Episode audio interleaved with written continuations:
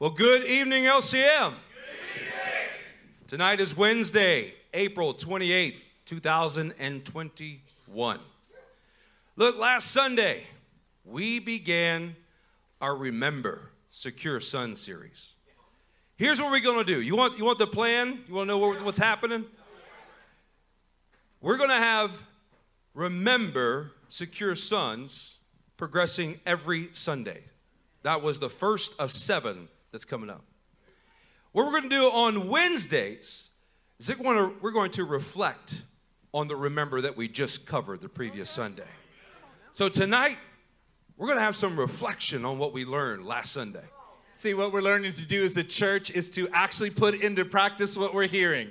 Amen. What a crazy idea for a bunch of Christians to actually do what they say that they believe.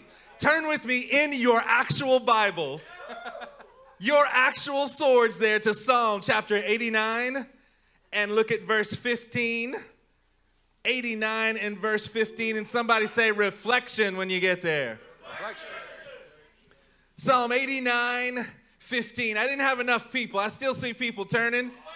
Come on, get to Psalm 89 and verse 15. Reflection. It says this Blessed are those who have learned to acclaim you, O Lord. We who walk in the light of your presence. Come on now, listen to that again. Blessed are those who have learned to acclaim you, who walk in the light of your presence, Lord. My goodness, isn't that exactly what God is causing us to do? To have some fervor that we can acclaim Him and walk in the light of His presence? Now, if you think back to Sunday, we can recall just a few things that, that we presented as your pastors. We shared what we and our wives felt in the Lord's presence the very first day that we stood before the Lord. Do you guys remember us sharing that with you on Sunday? Here are some of the things that we felt in those moments. Completely secure, liberated, mm, that there was tangible power because we were face to face with God, that we are chosen, that we had an intimacy with Him, we were close, that God hears me is one of the things that we knew. We were clean, we were set free, we were full of the safety of God, full of His joy, full of gratefulness. There was a righteousness that came upon us, a hope because we were known, we were capable, and we were significant. That's what we felt on the first day as we stood before the Lord. Now, you're a church that does your homework. I know that when you left the service, you got clear instructions to spend these next few days remembering what it was like your first time in the presence of the Lord. So you heard ours. I want to hear yours. Call out some of the things that you remember. Come on louder, LCM. I want to hear them. Keep going. Healing. What else? Freedom. What else? Confidence. Sonship. Oh, come on, saints. Look, if that's the way that you felt on the first day that you entered into his presence, what would that mean about any day you don't feel that way? Kind of have to mean you're not standing in his presence, huh? Well, we're not going to focus on that tonight. We're going to focus on remembering that first Oh, day. yeah, amen. We're going to focus on reliving that first day. We're going to focus on reviving it because you can have it all of the time. This is the situation that Deuteronomy 4 addresses. They are 40 years after the first day. Roughly again, as far as Charlie and Joe are from when they fell in love with the Lord. But I had dinner with them the other night and I watched them refreshing it. I watched them reliving it. I saw the engine starting to turn over, and it does something. It causes revival. We're going to read Deuteronomy 4 9 through 10 to kick off our message today. Amen. As you turn there, call out reflection.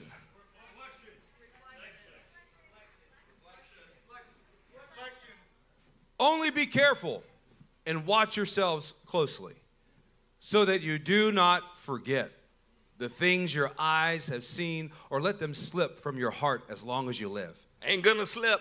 Nope. Teach them. Everybody say, teach them Teach them. to your children and to their children after them. Remember the day you stood before the Lord your God at Horeb. I'm remembering. When he said to me, Assemble the people before me to hear my words, so that they may learn to revere me as long as they live in the land, and may teach them to their children. But this first verse that we had last Sunday set the precedent of what we're going to remember. It helps us understand that God didn't want to just secure one generation of sons, that through the means of remembering, retelling, reliving, he wanted to secure multiple generations of sons. Amen. God is after the bigger target, and that is the generation upon generation. We're not going to fizzle and fade. We're going to relive. We're going to revive. We're going to retell. We're going to cultivate it. Yeah. Come on now. You got to remember that in Exodus chapter 3 and chapter 4, on the day that the Lord first spoke to Moses, he was an insecure son, but he was called to be one of the greatest leaders this planet has ever known. How shocking! I mean, uh, it's a shocker that on the first day, he was not all that he would be. Oh. Moses, the mighty man of God, had to grow. He, He had to yeah. become what he was already granted. In fact, he had to gain what he had that was granted to him. Church, this is the process of becoming a secure son. Moses was granted sonship the very day that he stood before the Lord.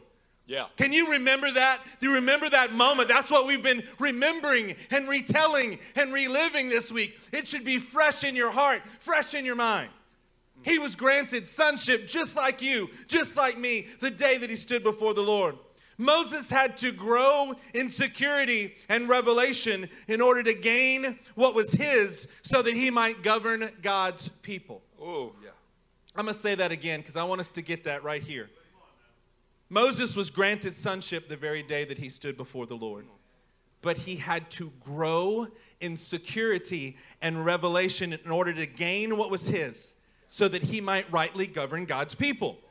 Moses wasn't given accommodations. No. But he experienced the actual transformation that his God was with him, that his God would teach him, that his God would give him what to say every single day, and that every day he would grow in that revelation as a secure son. Look, as we go into our next scripture, there's a there's a profound truth that you're going to start to glean repetitiously. I, I mean, I really hope you'll hear it. You're granted sonship, and you grow through interaction with His presence, and then you begin to gain security as you interact with the presence of your Father and your King. This allows you to govern the sons that He gives you. Every son has to start somewhere. But every son is intended to grow into what his father is. Yeah. You are called to govern the celestial realms, Come to sit on. on the throne of God, judging Yeah. even angels.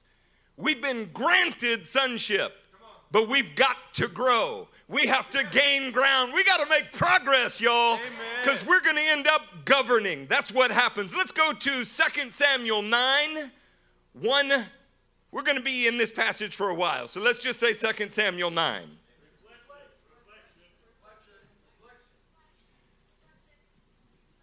David asked, Is there anyone still left of the house of Saul to whom I can show kindness for Jonathan's sake? I want you to understand what David is doing right here. David is remembering something. He's remembering an ancient covenant that he made with Jonathan. Jonathan is gone. The household of Saul is almost gone. But David remembers the covenant. Do you know why? He remembers it because God remembers covenants. He remembers it because that's what God is like. God remembers his covenants and he expects us to remember ours. That covenant was in effect before the people who are going to receive from it even knew it. But one day they wake up to it. Kind of like Jacob realizing at Bethel, God was in this place and I wasn't aware of it. God didn't show up, Jacob woke up. well, there is a covenant in this place, and there's an awakening happening to it because David remembered. As we remember the covenant, as we remember his presence, an awakening is going to happen in our souls and those around us. Is that awakening happening in you, church? Yes. Let's look at verse 2 and see what this remember brought about. Now there was a servant of Saul's household named Ziba. They summoned him to appear before David. And the king said to him, Are you Ziba? At your service, he replied. The king asked, Is there no one still alive from the house of Saul to whom I can show God's kindness? Ziba answered the king, There is still a son of Jonathan. He is lame in both feet. As a result of asking in remembrance that David was asking, there's a servant that comes forward and he brings the news of a son that still existed, a son of Jonathan. But this son had something. He had a problem. Here's the thing sons, all sons, come with problems. Shocker. Yes. Shocker. It wasn't just this one. You look around, all sons come with problems, but praise God, it doesn't just stay in that one spot. Do we have any parents of teenagers in here? Anybody raised a teen? They're still your son, but they got problems. They're going to grow though. Amen. Let's take a look at verse 4. Where is he?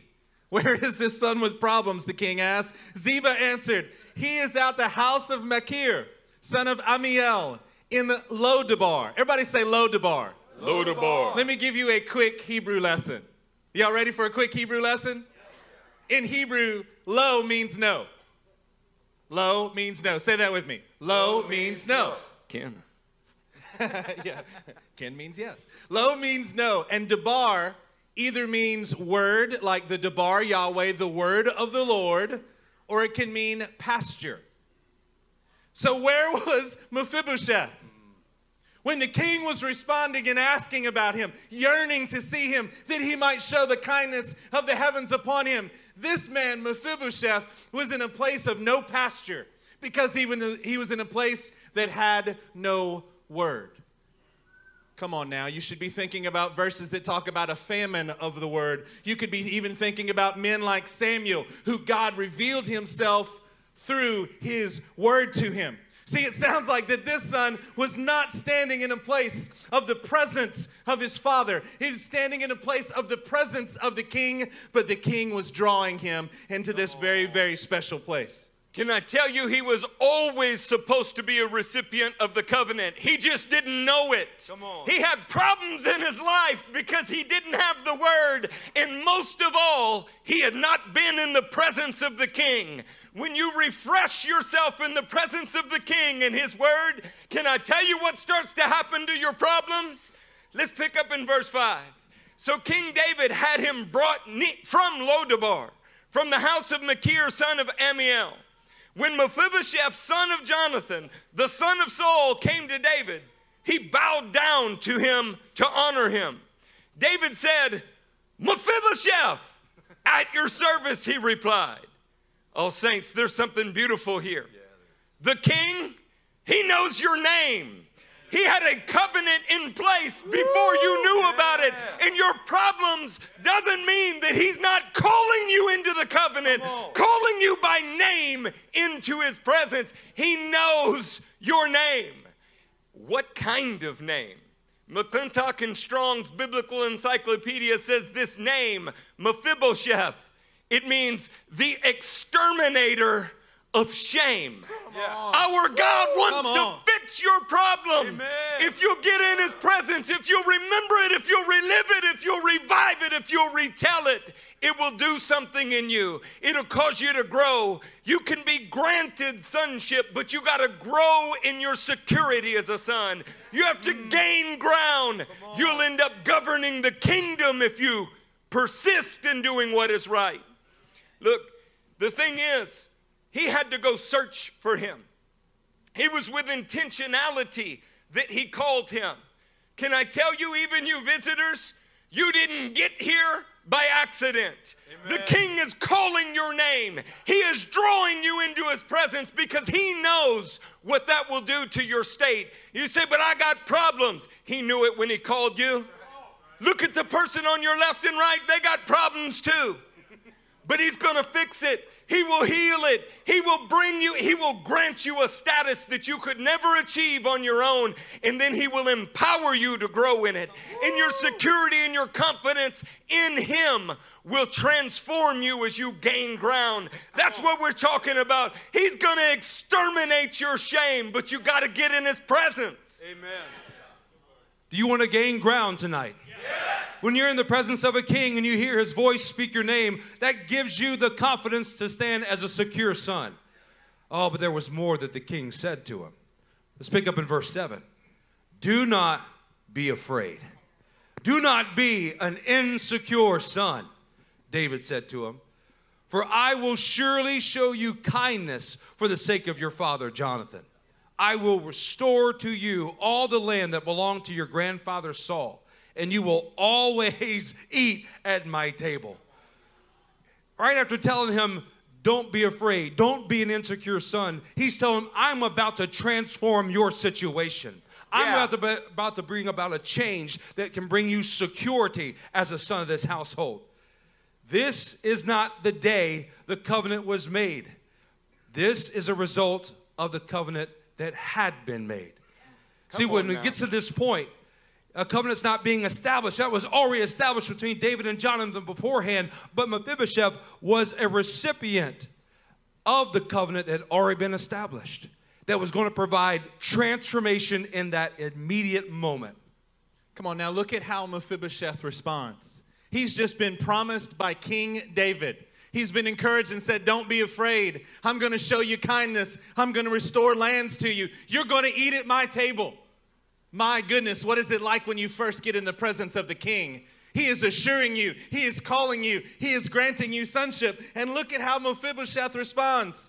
Mephibosheth bowed down and said, What is your servant that you should notice a dead dog like me? a dead dog like me. You know, I'm blessed to live in the Stevens home. I'm learning to love little Brutus. He prefers to be called Mighty Brutus. Mighty, mighty, mighty Brutus. Well, I've seen how Scarlett treats him, though. That's what I was wondering about.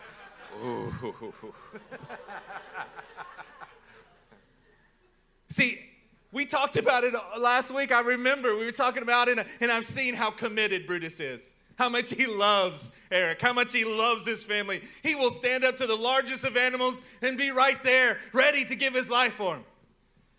But I also know that he's got the nature of a dog. That nature that kind of comes out at times, in very inappropriate times. Teaching my daughter a lot about human anatomy and very many other things. But what's going on in this passage? You're seeing that Mephibosheth, he's understanding what his nature is, but his dog like behavior. You know what I'm talking about. That dog like behavior, you know what happens? He's in the presence of the king. Do you know what happens to dog like behavior when you get in the presence of the king? It might as well be a dead dog now because that dog like behavior is dead. It is gone. He might have been conscious of his dog nature, of that human nature, but after this moment, he's never going to speak about it again. Man, what can we learn about that today? Yeah. It's one thing to be overwhelmed, be an insecure son when you're realizing what's going on. But the whole point is that you've been granted sonship and you got to grow into it. You got to gain what he's promised, and one day you'll govern with him. But Mephibosheth here is understanding because he is aware of the king's nature and it's awakening security into him. Has anybody, while you've been remembering, are you getting awakened to some security on the inside of you? Come on, are you more secure now than you were on Sunday? Yeah. If you've been remembering, you should be. Because it's part of that growth process. You're not trying to accommodate, you're trying to be transformed, and you are growing in security. But where does that come from? That comes from when you stand in the presence of the king. Those dog like behaviors are gone, they are dead, they are put behind you, never to be again even revisited. But you stand because you understand and you are becoming a secure son. Somebody say dead. Dead. Say dead. Say dead as a dog. Dead as a dog. I'm going to tell you the truth. Every time you enter the king's presence, you can, can declare your sinful nature dead as a dog. Now, you know that it's not. That's why Romans 6 tells you count it dead, declare it dead. Do not let sin reign in your body. On the day that he visited you, as you started to think about his presence, you said things like free, peace, confidence. You know what nobody said? Dog. Because that dog dies in the Amen. presence of our king. And you, you are granted sonship, and it's something that you grow in. We're going to hunt down every last remnant of that dog and we're going to kill it. We declare it dead now, and as we grow, as we gain ground, as we learn to govern our bodies, our households, and become governors in the kingdom of God, that dog dies. Hey, let's pick up in verse 9. Then the king summoned Ziba. Get over here, Ziba. Saul's steward and said to him, I have given your master's grandson everything that belonged to Saul and his family. You and your sons and your servants are to farm the land for him and to bring in the crops so that your master's grandson may be provided for. And Mephibosheth, grandson of your master, he will always eat at my table. Look, you remember the first day that you were in the Lord's presence. Tell me again some of what you heard, what you felt. What, what was it like, JJ? Set apart. What was it like, Bonham? Confident. Come on, what was it like, Treester? Awful. Awful, full of awe. What was it like, Spencer? Love. Loved. See, dog is dead, and you're now at the king's table. I want you for a minute to think about Mephibosheth, little crippled boy at first, I bet he, he gets up at that table and I don't know, I know what it is to adopt sons. I know exactly what it's like to have somebody that wasn't born of the same uterus sitting at the same table as a son. And it, it looks a little something like, like this. Uh, Judah, I, I, I know that, you know, I'm, I'm new here and, and maybe I, I really don't, I don't deserve it. And, uh, and, and uh, your mom worked hard on it, but do you think maybe just kind of so, could, could you hand me a, a, a green bean or two? You know how many Christians act like that? But I bet after Mephibosheth sat at that table for a while, he's like, Don't you give me that turkey wing. I want both sides of its chest, the chicken chest parts. I want it all. Give me the best part. I'm a son. Hey, you guys were born here and that's good for you. He wanted me. He called me by name. He went out and got me. Look, you got a chair. That chair's got your name on it it's cute. Let me put my crippled foot up on the table because we're going to see what's going to happen here, saints. Something happens when you know that you weren't born to a house, but you were brought into that house. Your confidence has got to grow. Can you imagine every day his security started to change? Every day he began to gain ground. I bet at first he kind of hid that little knobby foot, but before long he was sporting it up right on the table next to Judah's green beans. Because his daddy was the king. He had been asked for by name. His shame is gone. All that is ahead of him now is progress. Church, don't be scared of the transformation you still need. Your daddy's the king. He was granted a place at the table. But every day he was gaining security as a son. Amen. Look at your neighbor and say, I'm gaining security. Gaining security. Now, you can't do that if you're accommodating insecurity, if you're hiding it. So, we're not going to talk about that today. We're going to talk about gaining security. Amen. Let's gain some more. We'll read verse 11. Then Ziba said to the king, Your servant will do whatever my lord the king commands his servant to do. So Mephibosheth ate at David's table like one of the king's sons. Oh, yeah. Give me the mashed potatoes, too. Woo! Mashed potatoes, green beans, and security all mixed together. You know when this was granted? On day one. Day one. Day one, it was granted, but from that point forward, it was growing every day thereafter. So that Mephibosheth gained everything the king had destined for him. This is a message for us. That we are granted this sonship. We're granted this place at the king's table on day one, but it's something that we have to continually grow into. Let's gain the ground of confidence and security that our king has given us because we're called to govern alongside with him. Come on now, church. Somebody say reflection. Reflection. Boy, we are reflecting on what it's like to be in the first day before the king, but you got to be growing in your security every day after that. Look at verse 12. It doesn't just stop there. Look at verse 12. Mephibosheth had a young son. Hmm. Mephibosheth had a son named Micah. And all the members of Ziba's household were servants of Mephibosheth. Come on now. Let, us be honest. Most of us were picturing Mephibosheth as a child, weren't we? He has his own son.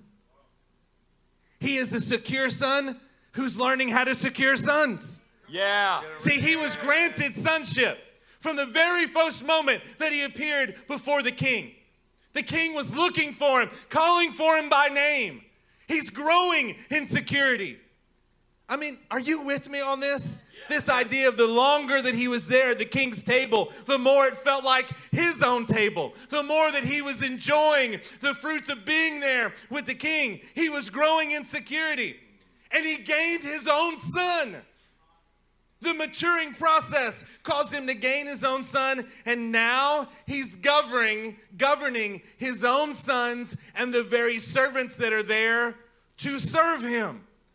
This is the progress. This is the procession of going forward and becoming secure sons, granted sonship from the first, growing in security, gaining his own son, and now governing a household so he can do this over and over again. This is a beautiful picture, and you see why Mephibosheth is one of our favorite stories in the whole word. We're not going to talk about insecure sons today. We're simply going to say that because Melchizedek grew in his security, he brought his sons to the king's table. Amen. See, him knowing who he was, him growing in who he is, it brought his sons to the king's table. Let's pick up in verse 13. And Mephibosheth lived in Jerusalem because he always Yeah. Yeah. It's not the Hartz Chicken Buffet in Missouri City. It's not Morai Sushi. He always ate at the king's table. Yeah, he did. He was lame in both feet. You mean he had problems, but he always ate at the king's table? See, he's granted a seat. He grew in the presence of the king. He gained his own sons. He governed even servants. His place was secure and he was permanent at the king's table. No waffling, no apologizing, no, well, maybe I, I don't deserve to be. He got the invitation from the king and he made his home in his presence. I got to tell you, like everybody else, I didn't deserve to be saved. Shocker. But since I was saved, since he called me by name, I got to tell you, I was granted sonship. And that wasn't the end of my walk. That starting line was not the finish line. It was a birthing. It was a birthing into a whole new world. And actually, as much as that was the biggest change in my life up to that moment, it was little more than leaving the dark womb of the world and into the life of a new world. See, it seemed dramatic because it was the first day, but it didn't stop there. I grew in the presence of the king. Having been granted sonship, I then began to grow. How did I begin to grow? I ate at the king's table. I found out I could get revelation. I found out that his word was edifying to my soul, and it's all I wanted. I wasn't just granted sonship, I grew in it. And as I began to gain revelation, security began to settle in me. I found out that although I had been a dead dog, I was now a very live son, capable of hearing from the throne of God. And that made me at least any other man's equal because my daddy is the king. Amen. And I was growing in it. I even learned how to govern my own body, young man. Then I learned how to govern a house, you uh, husbands. I eventually learned to govern a church. And at every step of the way, I had to get revived in his presence. Because at every step of the way, insecurity wanted to jump in there and say, You might have been able to do that, but you can't do this. Shut up, devil. I am eating from the king's table. Let me read to you from Psalm 36. I'm just taking an aside there. You don't go there. Stay here. They feast on the abundance of your house. You give them drink from your river of delights. For with you is the fountain of life. In your light, we see light. Continue your love to those who know you, your righteousness to the upright in heart.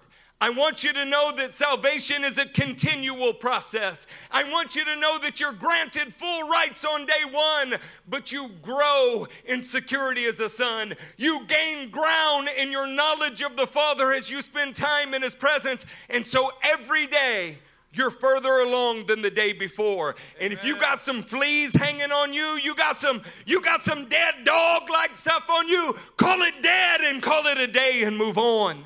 Amen. Isn't it good to be seated at the king's table?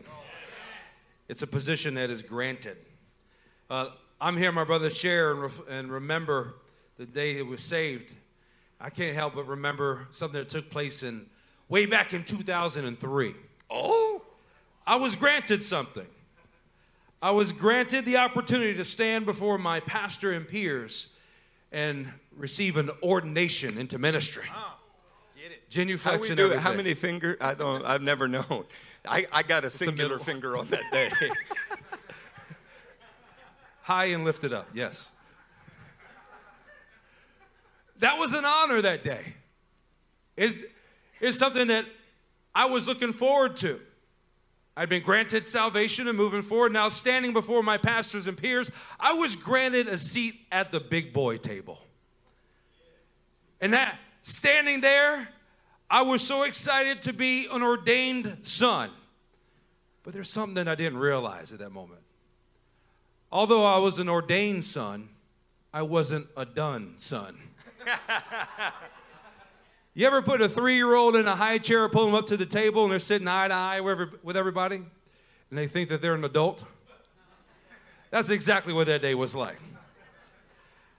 I was honored to be standing before a whole congregation, but I realized there was some growing up that I had to do. Oh, look, I'm gonna be honest with you. I had a romanticized view of ministry. I thought that once I got to that place of being granted a seat at the table, that man, that that was it. I, I mean, I am fit, I am ready. It's just gonna be glorious. I'm gonna slay giants and you know, slay people in the Holy Ghost. I had no idea how much growing that I had to do. But you know what I did? I grew. Yeah. I grew and yeah, I grew and I grew. I gained ground in getting security and confidence as God's minister and his son. I began to learn how to govern my wife, govern my home, govern even this church. I have been growing tremendously. And I'm not talking about since 2003, I'm talking about since last month. I've been growing tremendously, gaining ground, and learning how to govern as my king governs. Can't stop, won't stop. We're Woo! growing together. Get it, baby. Hey, hey, hey, hey, don't leave me out here. Hang on. High fiving like I'm not on the stage or something. See, I always thought Pastor was perfect from the beginning. That's it. I saw that Wait perfect hairline and I was like, that guy came out of the womb perfect. Wait a minute. Shine on. Man, you got, we're going back in time. We're, we're around 1993.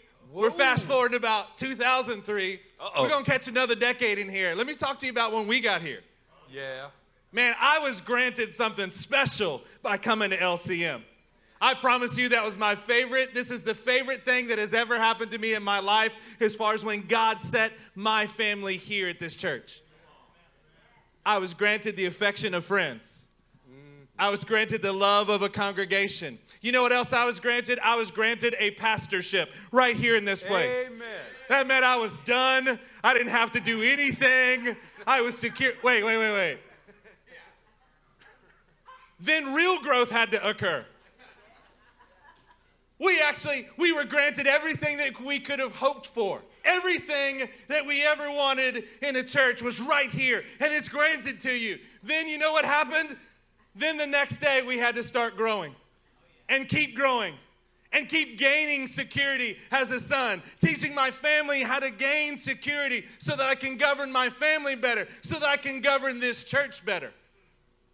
See, no matter what we get to, we're thinking that there's always, man, when I get to that, everything, it's on easy street. We're ready to coast, hit the cruise control, because it's done from here. Now, maybe you've just been granted something that is beyond incredible. But you know what you're going to have to do next? You're going to have to grow. I'm still growing. My testimony is not even seven years old yet.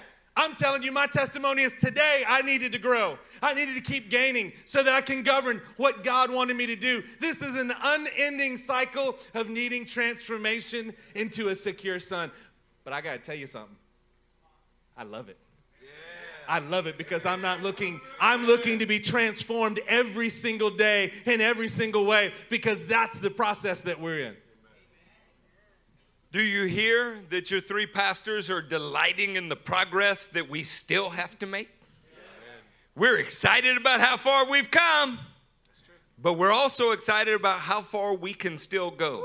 It's like somebody gave us a perfectly tailored Jesus suit but we got to grow into it. And, uh, and we're excited. Hey, would y'all like to hear a manual written in the Word on this whole process?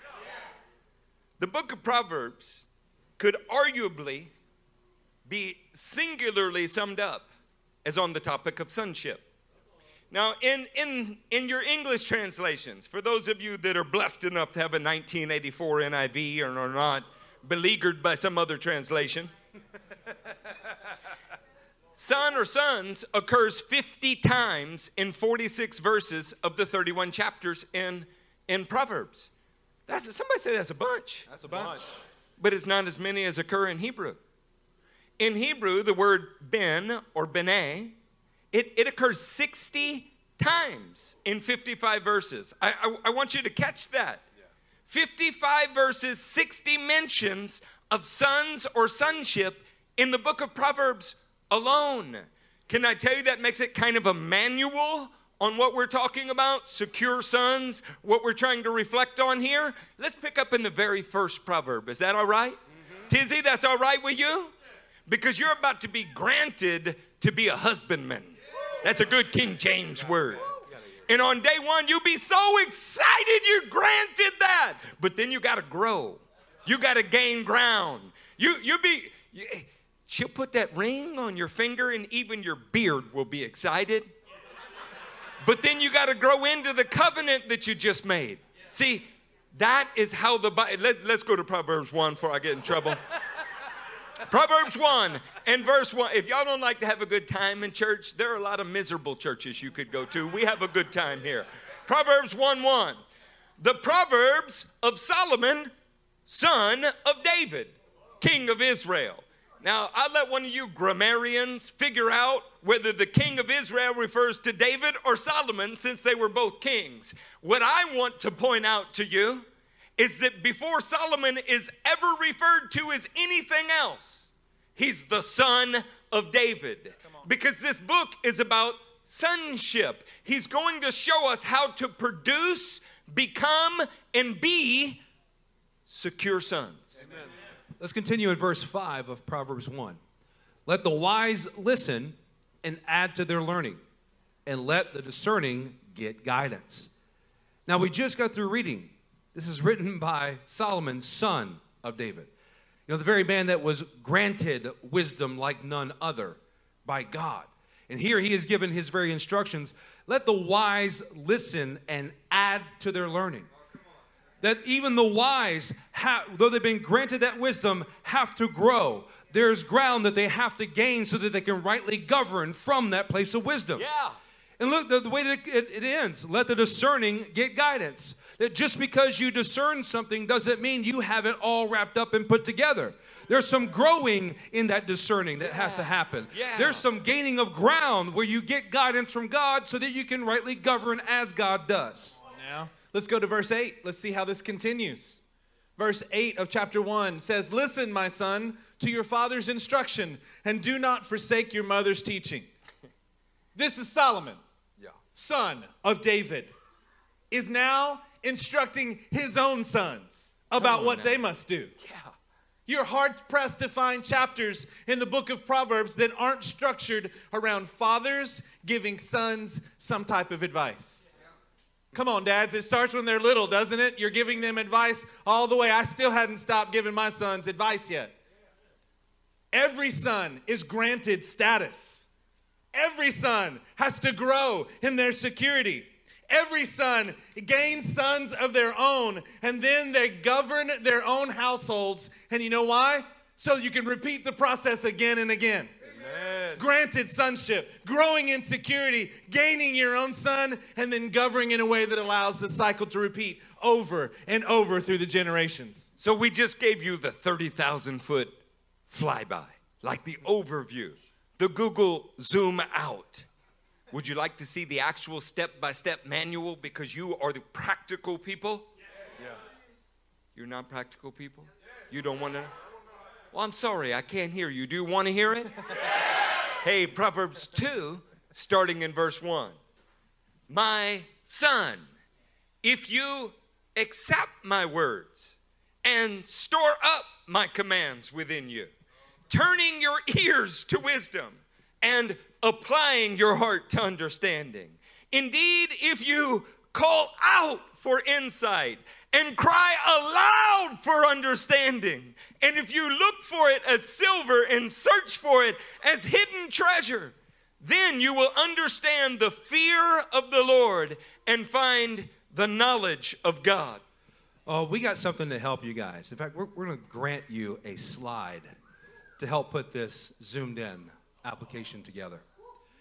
These are eight definitive steps in this passage that Pastor Eric just read.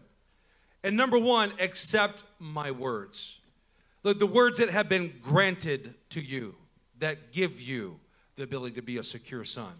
Number two, store up my commands. This is when you are growing in your depth and understanding. You're hiding the word within your heart so they may not sin against him. just to make sure we're not missing anything. Okay, because they're written plainly on the screen, like, accept this word. Oh, okay, I do that. Yes, you you believe that I can do all things through Christ Jesus who strengthens me until you're asked to do something that requires his strength. Yeah. See, accepting his word means every word. And not accepting that it's true in Christy's life or true in Ella's life, but that it's true in Irma's life. It's true in every person's life. When we say accept his word, it's, it's not, yes, I believe in the verbal plenary inspiration of the Bible, whatever that is. It means accepting the Father's instruction to you and then storing them up. You know, there's something that we do in this church. It has transformed us all. We store commands on three by five index cards, don't we? Oh, yeah. We I have- got stone. You got stones? Stone. Man, I got a pocket full of stones. Hasn't that brought about transformation in our lives? Yeah. It's everything. Readily having the word on our person, hid to be hidden within our hearts, so that we know rightly what to do, what our Father is asking us to do. Well, that really does take us to the third step.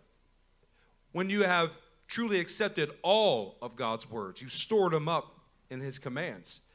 Now you have the ability to turn your ear and hear exactly what your Father is speaking to you.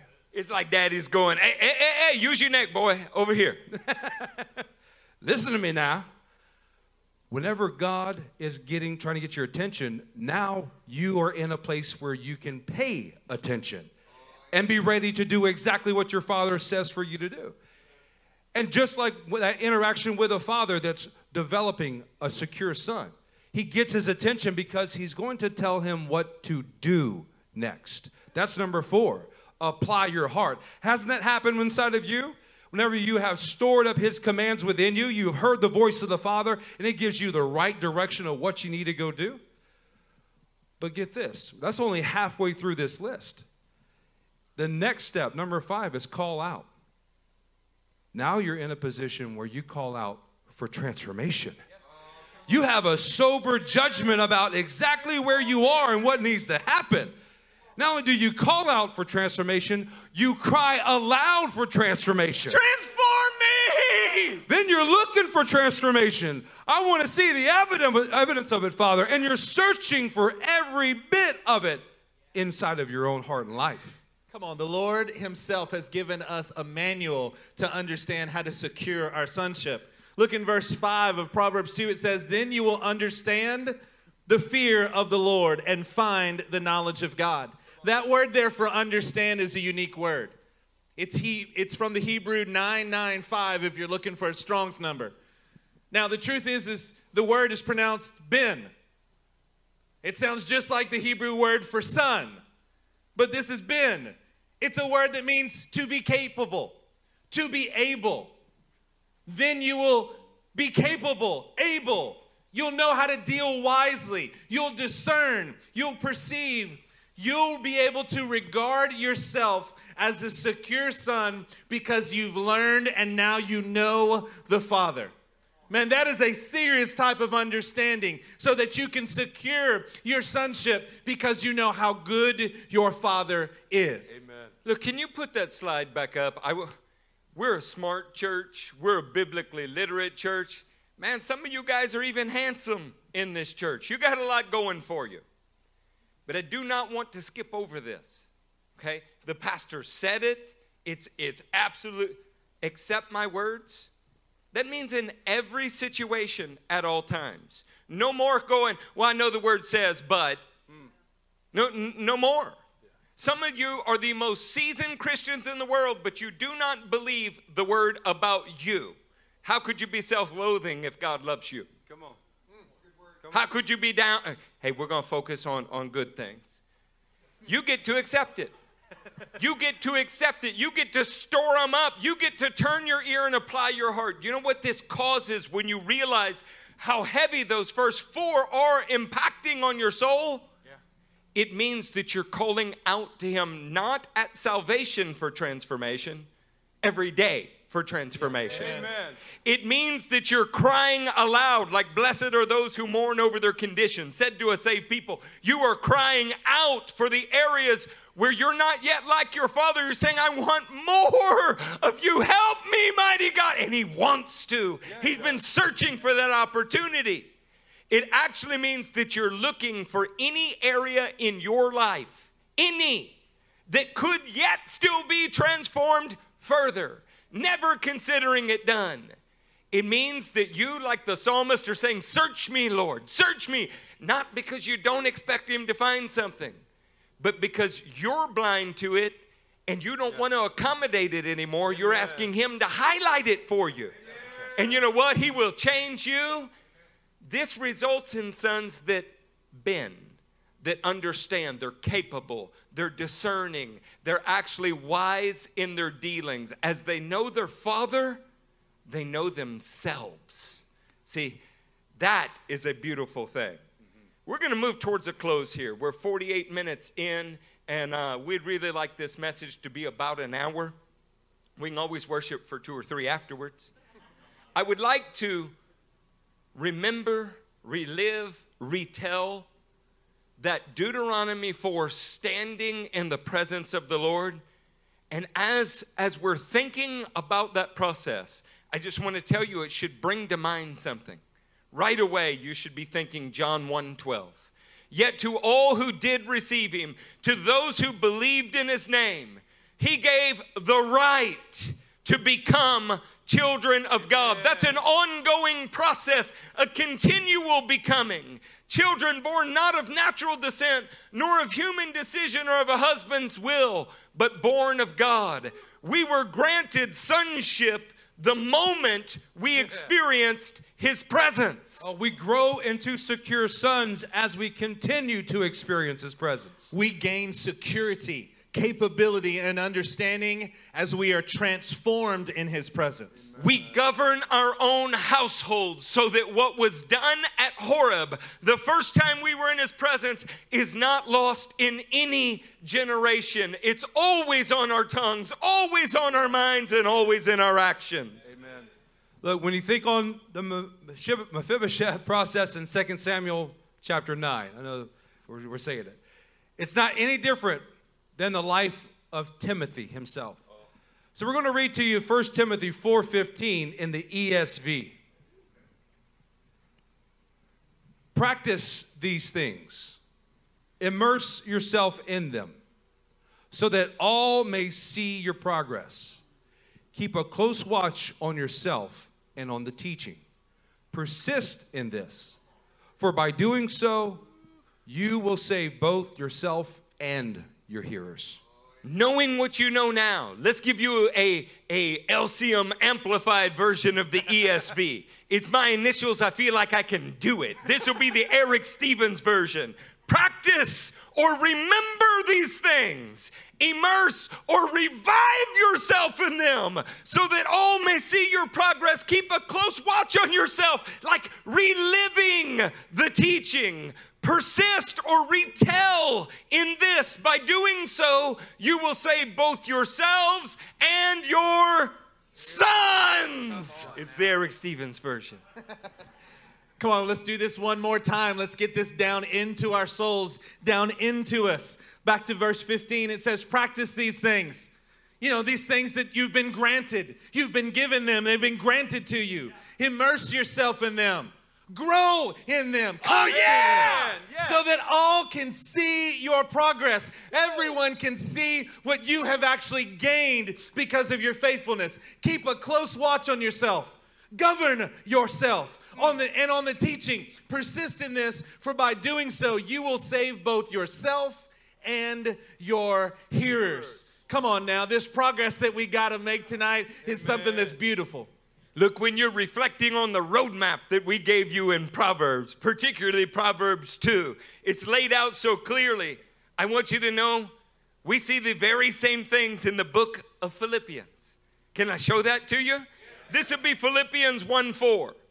In all my prayers for all of you, I always pray with joy because of your partnership in the gospel from the first day until now, being confident or secure of this, that he who began a good work in you will carry it on to completion unto the day. Listen, you were granted something that He will cause you to grow in. You will gain ground until you reach the governance of God as a full blown, mature son, producing sons, ruling and reigning with Him. He always intended this to be a life of continual transformation. I can say with absolute confidence that Borgia Regina's best years are ahead of him, not Amen. behind him. I can say with absolute certainty that John Dang's best years are ahead of him, not amen. behind him. I am watching in Charlie and Joe Ellen's life, who I have known my whole life, that they are living their very best years now and they're only going to get better. Do you know why? We're still being transformed. Is that giving you confidence? Let me read to you Revelation 21 7, also in the ESV. The one who conquers will have this heritage, and I will be his God, and he will be my son. Church, we're fighting for our heritage. Yeah. We know what we have been granted, and we know that we must grow and gain ground to become what He says we are.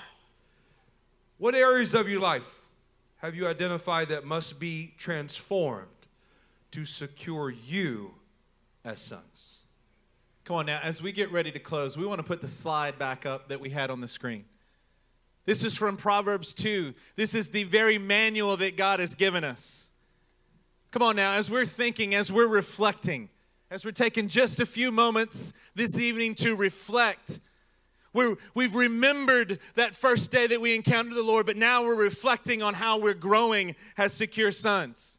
You've been granted words from the Lord. Can somebody say amen? God has granted you his words. Are there things, as your pastors were speaking tonight, that you realized that you've not actually accepted his word for you? You've not actually accepted his word in your life. You've got to accept his words. Why? So that you can store up his commands, so that you can be growing. I want to encourage you not only should your stones that are in your pocket, they shouldn't get stale. Are these the same ones that you've had for years now? Have they gotten stale? Or are you still storing up the Word of God? You've got to be able to grow in this. You've got to gain something by turning your ear towards what He's saying. You might have to turn away from some other things. Let's be honest. It's not might, is it? You know you have to turn your ear away from other things and turn your ear towards the Lord so that you can govern by rightly applying His word in your heart. My God, that we would apply His word rightly. What does that produce in you? Maybe tonight, as you're hearing these things, secure sons are ones who call out, Lord, help transform me. They cry aloud. They say, Lord, transform me. I don't want a combination anymore. I want to be a secure son. I'm remembering it. I'm reliving it. I'm retelling it. Now I need you to help and transform me. I'm looking for ways to be transformed. I'm not hiding from it. I'm not covering over it. I'm saying, where? Where else? Where else can I be transformed? I'm searching for it, that transformation may happen in this place. Tonight, these altars are open for you. These altars are open for what you've been granted as sonship so you can grow tonight. Somebody say tonight. You can grow as secure sons. You can gain the ground that He's promised. You can have His word governing your heart, and you can cry out for transformation.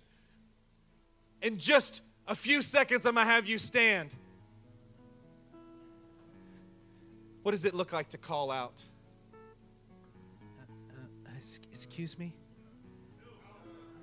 You cry aloud because you don't care who else sees it. You learn what it's like to sit at the table of a king and to enjoy that security that comes. When we stand, these altars are open. You respond and let God transform you right now, right here in this place. Mighty God, we love you. We respond right now to you, Lord, that we might accept your words, store up your commands, turn and apply it in our hearts. God, we are crying out, we are calling aloud. Lord, we're looking for this transformation. Transform your people. Continue to transform your people this night, God, into secure sons in this house.